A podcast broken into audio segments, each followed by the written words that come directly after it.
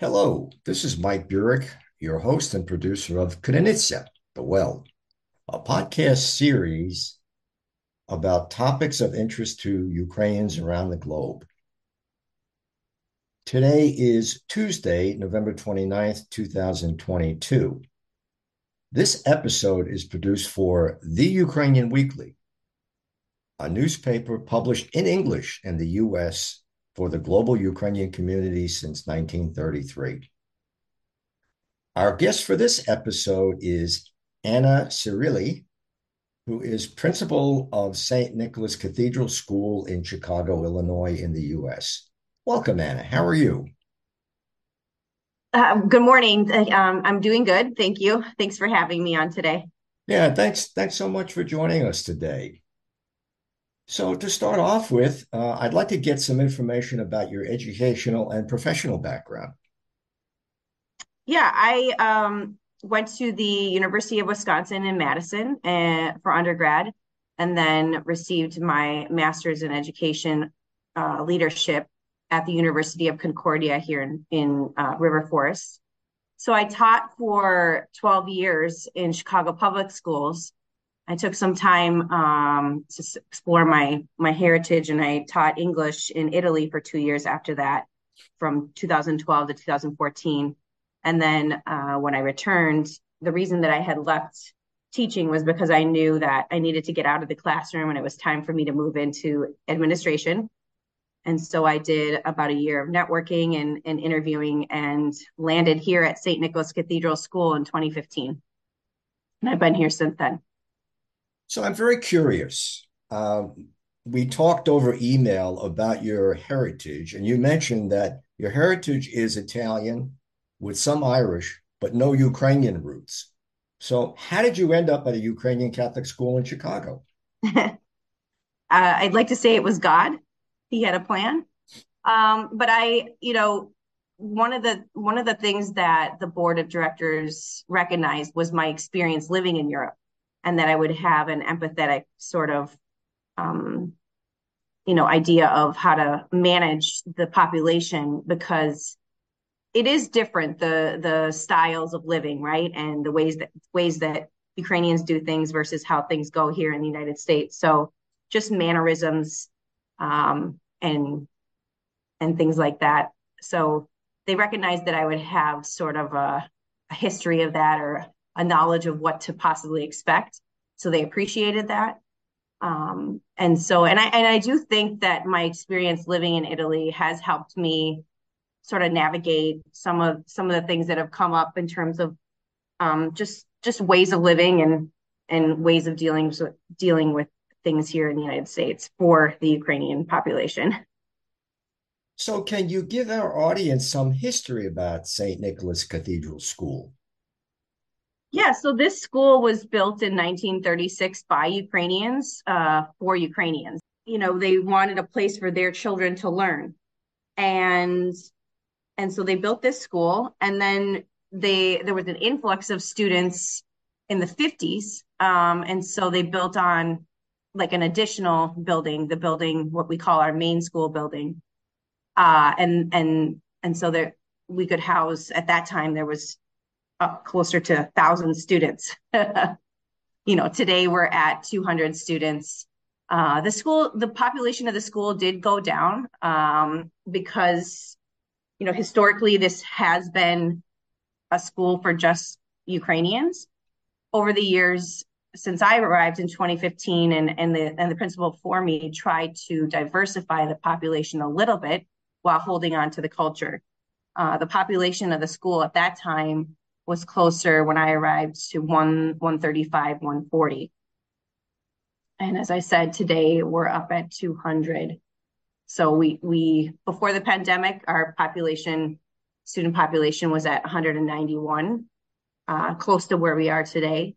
So uh, there's been a little bit of a roller coaster in terms of enrollment, and you know, we've done everything we can to maintain um, and, and, and grow the population. Uh, we never anticipated, however, that uh, this last boost in enrollment would be due to uh, a war. And what percentage of your student population has Ukrainian roots? Okay, prior to February, you know, I would normally tell people about 80% of the student population, you know, was either first generation recent immigrants or had a, a grandma or someone that was born in Ukraine. So let's talk about the newest wave of Ukrainian refugee children who have arrived at the school. Reading an article about the school and you, and they mentioned in the article at least one family had come from San Diego. And mm-hmm. I'm wondering, was has there been a steady stream of Ukrainian refugees from San Diego, or are they coming from various places? Right. So we've seen a shift in the ways that people have been arriving originally they were coming, you know, in in early March, they were coming through Poland and they had already had possibly a visa in place or a, a means to get here. For the students that started to arrive in in April, those students were coming through Mexico. And they were arriving in California and then flying from there to to Chicago. And then over the summer, that sort of stopped and it was the united for ukraine was bringing students and families in through that program which i basically i think it's just like an expedited uh, way for them to apply from whatever country they're in to be able to get into the united states so they're able to come from uh, we've had students come from like czech republic romania germany Poland, like all the surrounding countries, and they're they're able to come directly from there. Um, and then I, I would say that's typically still the case today. And what are some of the unique challenges that you have faced teaching refugee children at the school? Right. So we didn't anticipate sort of the daily hiccups that that happen. Uh, I guess there's no way to really anticipate that. You know, we did our job well when they first arrived. Uh, we we made sure they had everything they needed, and we wanted to just provide a safe and welcoming environment. That was our mission. Today, what we see is students. They might break down uh, in the middle of the day for something on on you know that we didn't anticipate, like for example, we had a Veterans Day assembly a few weeks ago, and one of the gentlemen that was here had a granddaughter in our pre-K class, just in the three-year-old class. And she was explaining, this is my grandpa. And, you know, she was saying it in Ukrainian to her friend, uh, who is a recent arrived student who's only three. And, and the little girl just started crying and she said, you know, my grandpa's back in Ukraine. So it's like little things like that. Um, even when like with three year olds, you know, um, you just don't anticipate that moment, right? And so we find ways to react in the moment to support the children and and and make them feel safe again, welcome, and and try to give them hope that you know that that someday they will get to see their grandpa or grandma again. Additionally, we see sort of uh, like a tension between students. You'll see an argument arise over something so silly as, you know, uh, whose pencils whose. you know, and those are sort of typical things you see from kids, but it's a little bit more exaggerated this year. And, you know, and we so we see a little bit more kicking and hair pulling than we've ever had in the past. And do you have any sense from the uh, families that have come why they chose St. Nicholas in Chicago as opposed to somewhere else? You know, for example, New York City has St. George School, both a grammar school and a high school. So why did they choose to come to Chicago? I think it's the tie. You know, they we we've heard that like they know someone in the village that you know, moved to Chicago. So a lot of people that did come didn't have a direct tie to Chicago, but they knew someone that had come, you know, years ago and and had family here or that was successful here. I think it's the hope that they can find a place to work and to live and have a somewhat normal life. Uh, so coming to St. Nicholas was almost like second nature because as soon as they land, they know that this is the sort of the main hub for Ukrainians arriving in Chicago. Obviously, there's other schools in the in the area that have accepted Ukrainian students as well. Um, it's they probably just weren't able to take sort of the humanitarian approach that that we've been taking um, and trying to fulfill supporting these families with helping them find jobs, helping them find places to live and to furnish their apartments and things like that. So, is this a formal program that you provide to the families of the children, uh, social services, if you will? Formal program meaning the humanitarian efforts? Yes. No, it's uh, it's called God's work. You know, we we we we're called to the mission, and and we're doing what we think is the right thing to do. We know that sometimes our job as educator edu- educators doesn't stop with the pencil and paper. It, it goes into the lives of the children that we serve. And if that means helping the parents find jobs, you know, that's sort of what we do, especially in Catholic schools. Um, so we've found that as sort of our new mission and making sure that the ultimately that the kids, that their families are feeling supported as well um, outside of the school. And I understand from another article I just read that uh, St. Nicholas is also providing after hours ESL programs for the families. Mm-hmm. And how how how has that been going? It's been going really well. So that was a program that was brought to us through the Chicago Bulls. Their community relations program um, has you know, I, I, talk to them almost daily about ways that we can support these kids and sort of uplift them. Uh, and then, so what that came up in one of our conversations of like, we really want to be able to help these parents. You know, we just don't know how to give them language lessons. Our staff is maxed out. You know, what can you do to help? And so they reached out to the Chicago Literacy Group. Um, and so, you know, they've been providing letter uh, lessons for the parents twice a week for two hours, and they've extended that. It began in uh, June or July and has gone on since then. So people, not just from our school, have been able to attend this program. And the parents have found it really helpful because it's tailored to sort of their direct needs. Um, so we, are very fortunate for the partnership and the support that we're receiving from the Bulls.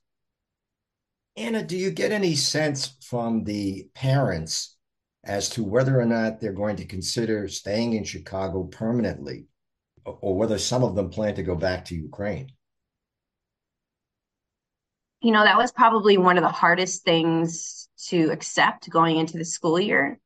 Typically going into a school year, you know, you're you're pumping it up, you're excited, you're getting the kids excited and once we heard that parents um, we're we're hearing stories from their kids of like, well, you know, this is actually sad for them because it's more of like a stamp of we don't know when we're going back, right? Um, so there are, I'd say, half at least uh, feel like they aren't going back. You know, they're committed to staying through at least this school year. Uh, and are already, I have a few people that I know are already planning uh, for next school year. Um, I think that's what they feel like they need to do so that they feel ready if, if they're caught in a situation where they are here for another school year. But we do have some students, for example, right now that are out today because um, they are in Poland trying to uh, renew their paperwork that maybe has expired. And are you aware of other social service support networks in Chicago that help these families from Ukraine?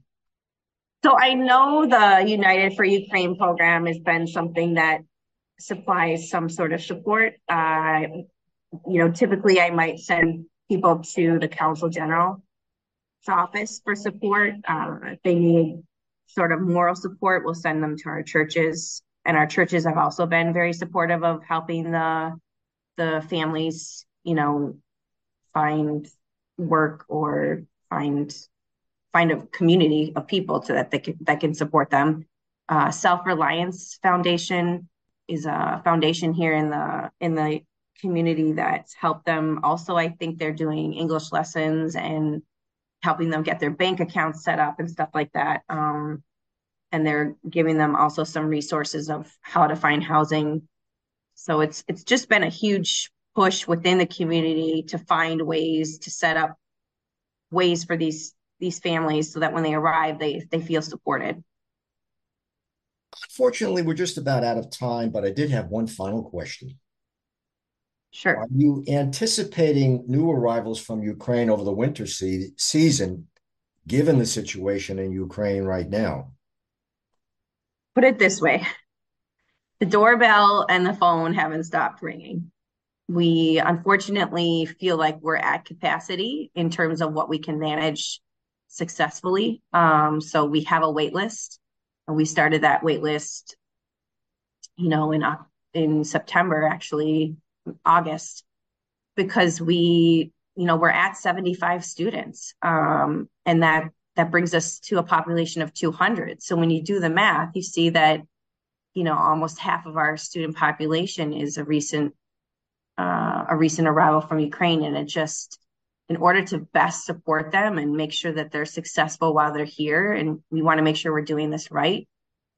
We're, we're focusing on these 75 students and, and helping them long term. You know, if it means educating them again next year, that's what we're going to do. And so, if when we can, we'll look at our wait list and and allow you know pull people off there and invite them to come in and join our community. But unfortunately that's been the hardest part about this this mission and helping these and the students and families that are arriving is is telling the ones now that that we unfortunately have reached our max. Anna if anyone in our audience would like to donate to st nicholas where can they go online? They can go to uh, www.stnicschicago.org uh, or St. Nicholas Cathedral School.org. Either one of those will direct you to a donate online panel. Um, or they can also call the school at 773 384 7243. Anna, thank you so much for joining us today on Krynytsia. Thank you so much for having me and for sharing the story of St. Nicholas Cathedral School.